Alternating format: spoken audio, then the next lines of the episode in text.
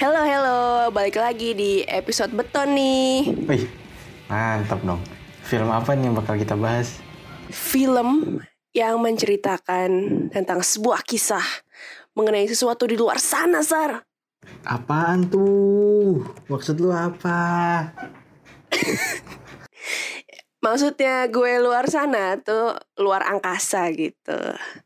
Jadi kita bakal membahas film Men in Black yang menceritakan tentang interaksi kita dengan makhluk-makhluk lain di luar angkasa.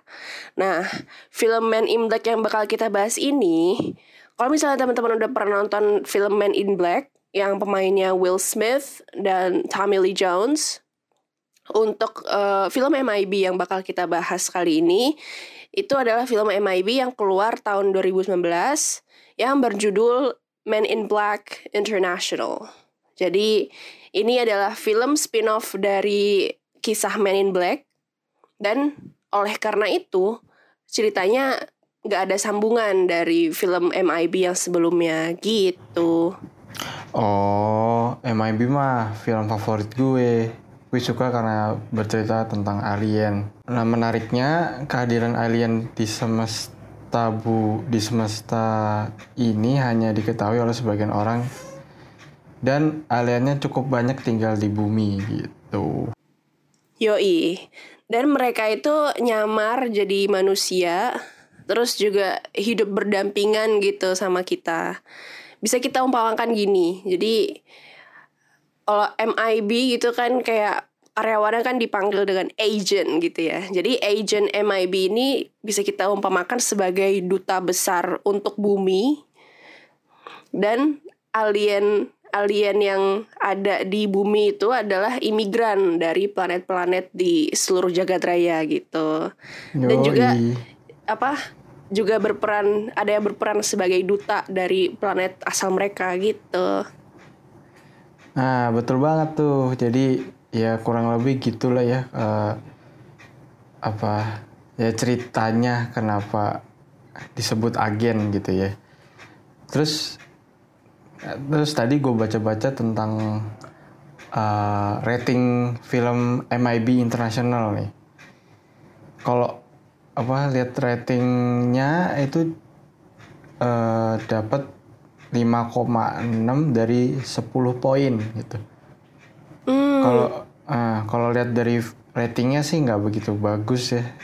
Uh, secara cuma dapat setengahnya gitu. Tapi uh, tapi gue tuh ngikutin MIB dari zaman Will Smith sama yang main yang main Will Smith sama Tommy Lee Jones. Menurut gue yang sekarang emang ceritanya nggak nggak sebagus yang MIB 1, 2, 3 cuma yang sekarang tapi nggak seburuk itulah ya kalau misalnya inilah yang MIB 1, 2, 3 tuh nilainya delapan setengah yang ini 7 lah gitu. Menurut gue sih gitu. Hmm, mungkin juga karena ini nggak nyambung ceritanya sama film sebelumnya spin-off kan. Mm -hmm. iya, jadi iya, ha? pemainnya juga ada yang sama terus ada yang beda juga dan nggak bisa secara langsung menjamin kalau oh ini Man in Black nih gitu. Ceritanya tentang uh, alien gitu. Terus kayak itu nggak itu nggak bisa menjamin kalau misalnya filmnya itu bakal sesuai ekspektasi kita gitu. Sama kayak apa film-film MIB sebelumnya. Kan juga biasanya hal yang lumrah kan kalau di dunia perfilman itu. Kalau misalnya uh, suatu film itu dia punya sequel atau trilogi gitu. Kadang-kadang tuh yang keduanya atau yang ketiganya itu apa kualitasnya kok malah menurun nah gitu kan atau malah naik gitu. Jadi ya lumrah lah gitu kan. Mm -hmm. Tapi yeah, iya. menurut yeah. gue sih uh, untuk film ini seru sih soalnya kan mengusung uh, tema yang sama gitu ya sama Men in Black yang kita tahu dari dulu gitu dan hmm. uh, ini juga termasuk film keluarga jadi kalau misalnya kita mau uh, nonton bareng adik kita atau orang tua kita menurut gue sih uh, enak gitu easy gitu easy to watch gitu. Jadi ya nggak apa walaupun menurut uh, rating-rating ini tuh film kurang bagus tapi kalau misalnya kita suka sama film ini ya oke okay, apa it's okay banget sih. Karena yeah. kan jatuh lagi ke selera masing-masing gitu.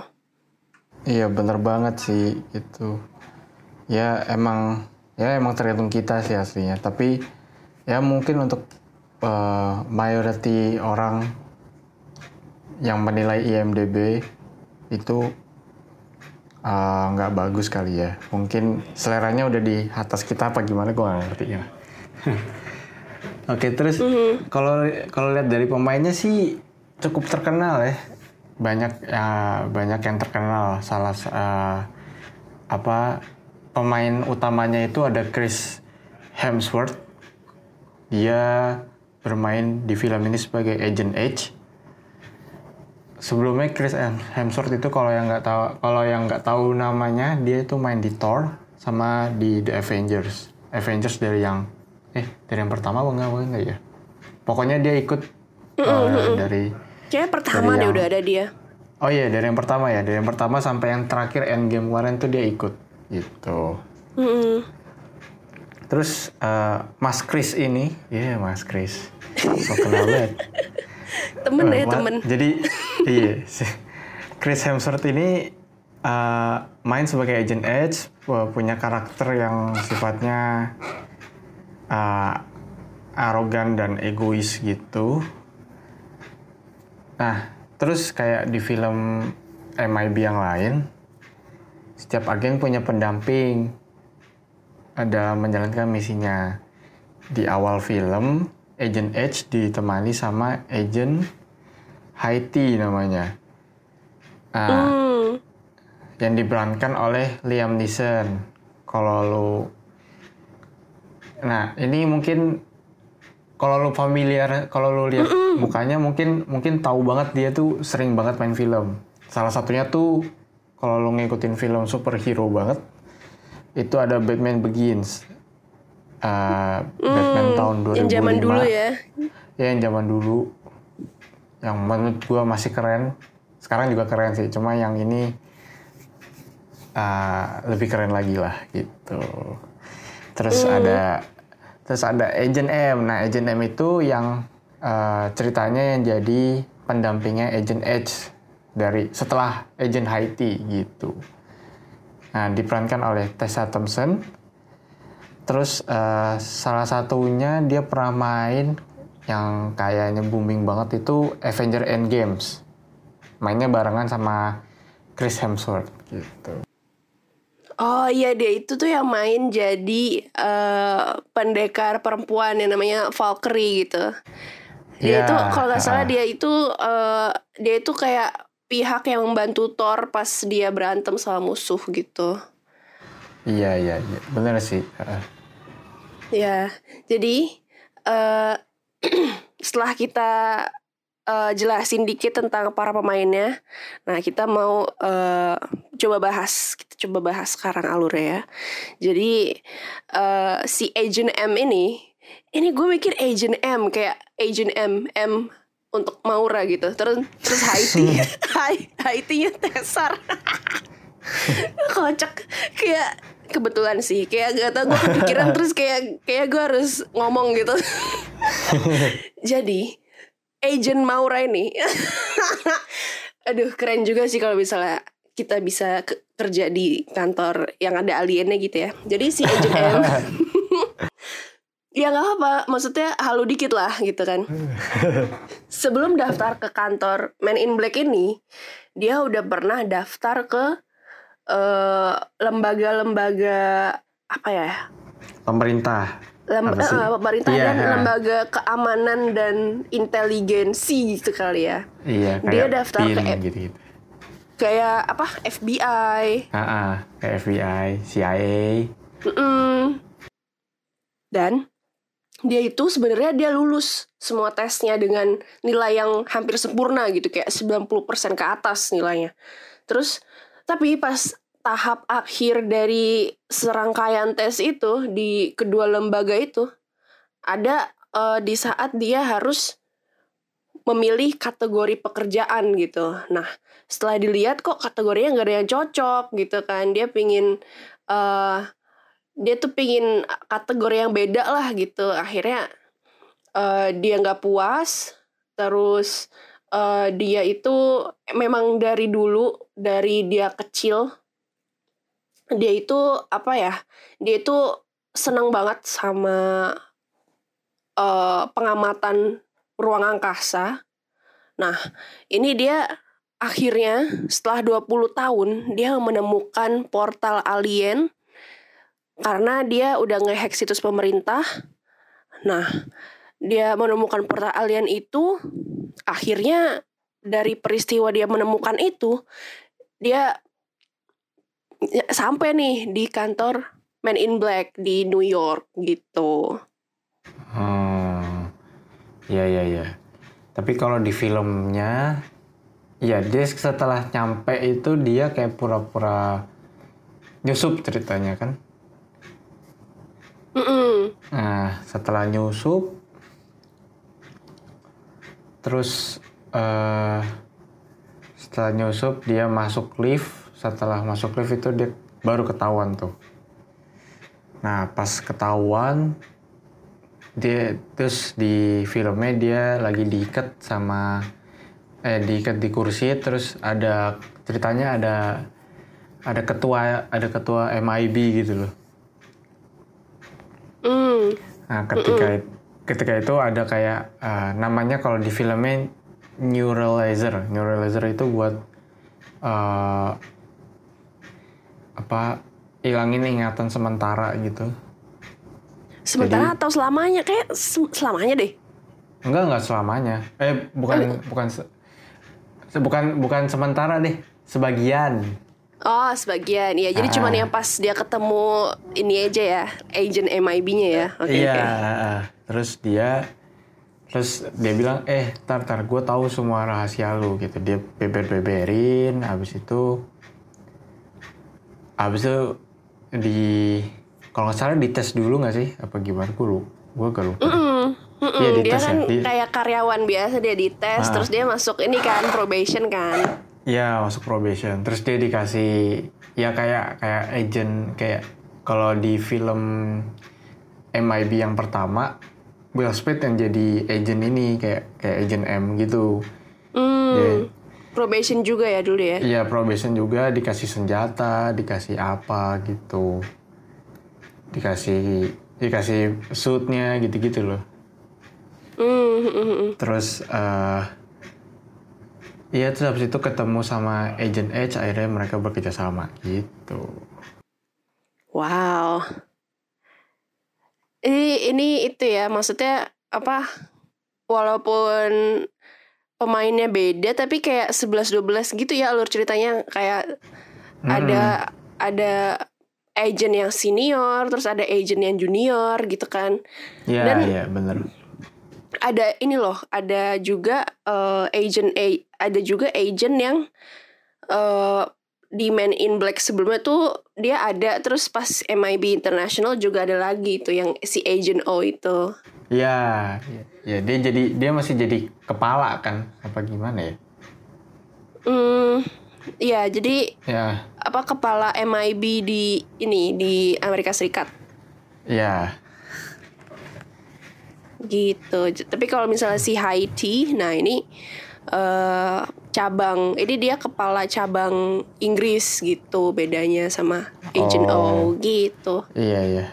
ya makanya si makanya si agent M ini dia ini kan dia ketemu pas pas dia ke apa ke kantor MIB di New York dia ketemunya si agent O duluan kan daripada Haiti gitu. Mm -mm, betul. Oke, okay. jadi ya sebenarnya kita mau cerita lebih jauh karena ini seru gitu kan. Tapi mm -hmm. karena spoiler free, kita uh, apa moto untuk uh, episode untuk apa namanya untuk serial bedah tontonan ini kita motonya tuh spoiler free jadi sampai sini dulu uh, tentang hmm. alur ceritanya nah sekarang kita mau bahas tentang beberapa hal yang kita temuin di film. Jadi contohnya salah satunya tuh yang me, apa ya yang menyita perhatian gue. Kayak kocak aja gitu. Jadi ada adegan pas si Agent M si Molly ini masuk kantor MIB Mm-mm.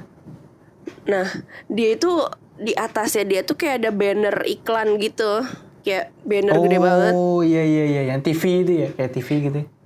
Iya TV lo lo lihat kan yang Iya, iya, ada iya, yang ada cowok joget-joget gitu. Hmm. Itu kayak kocak gitu kan. Terus gue mikir kok ini muka mukanya kayak kenal gitu tapi bukan artis Hollywood gitu kan, bukan artis barat gitu. Hmm. Terus pas gue lihat kayak aduh kayak gue apal mukanya tapi gue nggak tahu gue nggak apal muka eh nggak apal namanya gitu. Pas gue searching oh ternyata ini artis Indonesia cuy. Kocak. Oh, iya sih ya. Iya siapa? Mark Lewis ya. iya Mike Lewis. Nah itu kocak sih.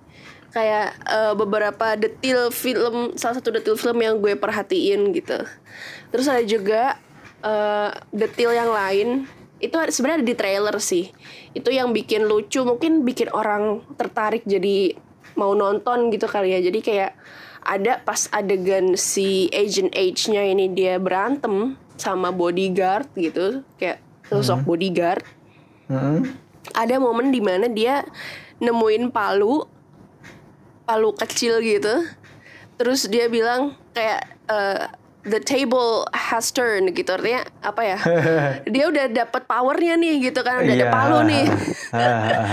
Dapat power terus kayak terus langsung eh, background musiknya tuh kayak The Avengers gitu kayak kayak sengaja deh kayak dibikin apa dibikin kita inget ini kayak referensi ke film Thor atau Avengers gitu jadi pas dia Iya iya iya. iya. tapi palunya kecil gitu kan kalau misalnya Ah, palunya palu bangunan.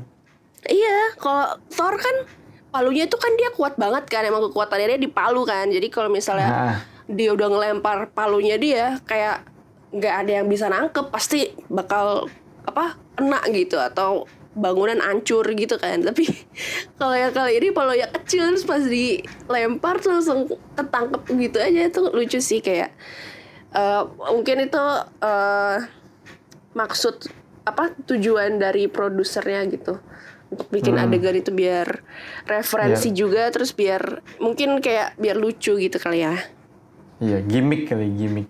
Gimmick itu dia Nah. Iya iya iya.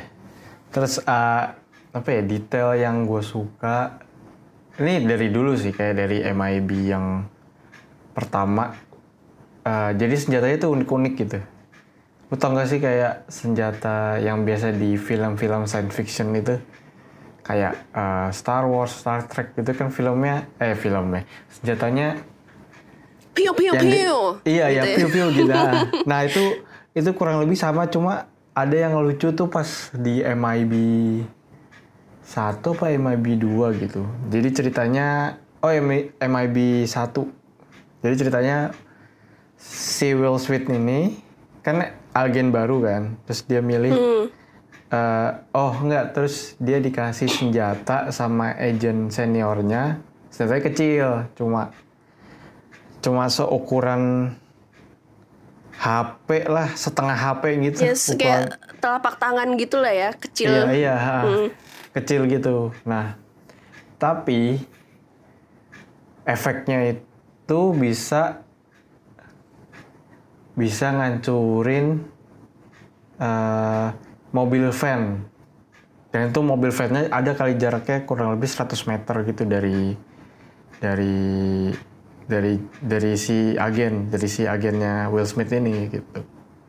Tembak bur terus hancurin apa ngancurin van si Will Smith-nya juga mental ke belakang gitu. Lucu banget gitu kayak eh, cuma kecil kecil gitu tapi powerful banget gitu. Terus ada terus mobil. Mobilnya juga kalau yang MIB 1 itu sem- kayak di awal film itu MIB 1 pakai mobil eh, klasik Amerika gitu keren banget. Terus satu terus eh, terus apa lagi ya? Terus eh, ganti-ganti ya mobilnya ya? ya ganti-ganti. Terus terus pas sam- udah sama agen Will Smith ini mobilnya kalau nggak salah Mercy. Nah lucunya Oh. itu ketika pas eh, ada adegan gue lupa nih MIB 1 sama MIB 2 apa kayaknya ada adegan eh lagi lagi kejar-kejaran terus ceritanya tuh kayak ada pencet eh, jet mode apa-apa gitu. Ketika pencet jet mode setirnya itu berubah jadi controller PS gitu. Kayak stick PS gitu berubah. Lucu banget anjir. Itu emang ciri khasnya MIB kayak gitu ya. iya. Terus habis itu pas pencet autopilot gitu autopilot jadi autopilot terus muncul di depannya kayak ada orang-orangan gitu yang ngendaliin. Bukan autopilot kayak lu bawa pesawat ininya gerak-gerak sendiri gitu enggak aja. Lucu banget. Hmm, ya kocak sih kayak gitu. Ah.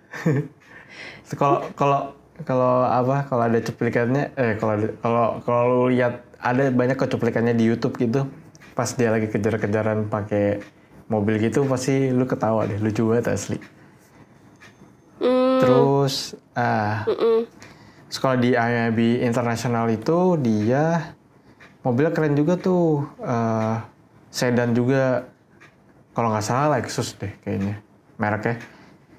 Nah terus sama kayak film-film yang lain juga dia udah kayak dilengkapi senjata laser sama mesin jet gitu buat terbang. Itu. Oh terus yang lucu lagi jadi ceritanya Agent M ini pengen banget nyetir kan tapi karena Oh, iya. dia karena dia karena dia orang Inggris apa orang UK gitu jadi eh karena or- karena karena karena dia orang Inggris apa orang US gitu US, jadi dia uh-huh. Jadi apa? dia salah setir salah Setirnya. posisi setir. Iya tuh lucu tuh adegan itu. itu lucu banget sih terus eh gue juga suka sama kalau yang di MIB internasional itu kalau singkat gue ada ada jamnya dikasih jam tangan gitu setiap agennya yang eh bentuknya tuh keren gitu deh pokoknya segitiga gitu Tuh, gue inget-inget adegannya. Kayaknya ada deh. Ya pas kalau nggak salah pas dia mas baru masuk kantornya si agent Haiti terus dia dikasih dikasih jam itu kan iya kayak iya bener bener bener Ha. bentuknya segitiga gitu Iya, dan iya.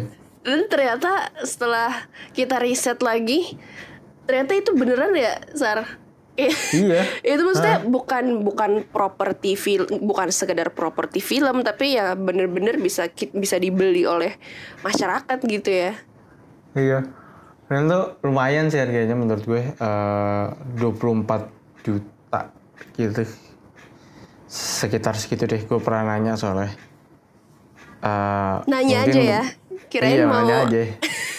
kirain mau ini mau ambil juga Tad- tadinya kalau kalau harganya reasonable gitu ya gue beli sih. Coba harganya seharga motor ya. Tar dulu lah ya. oke Terus eh, ya gitu deh.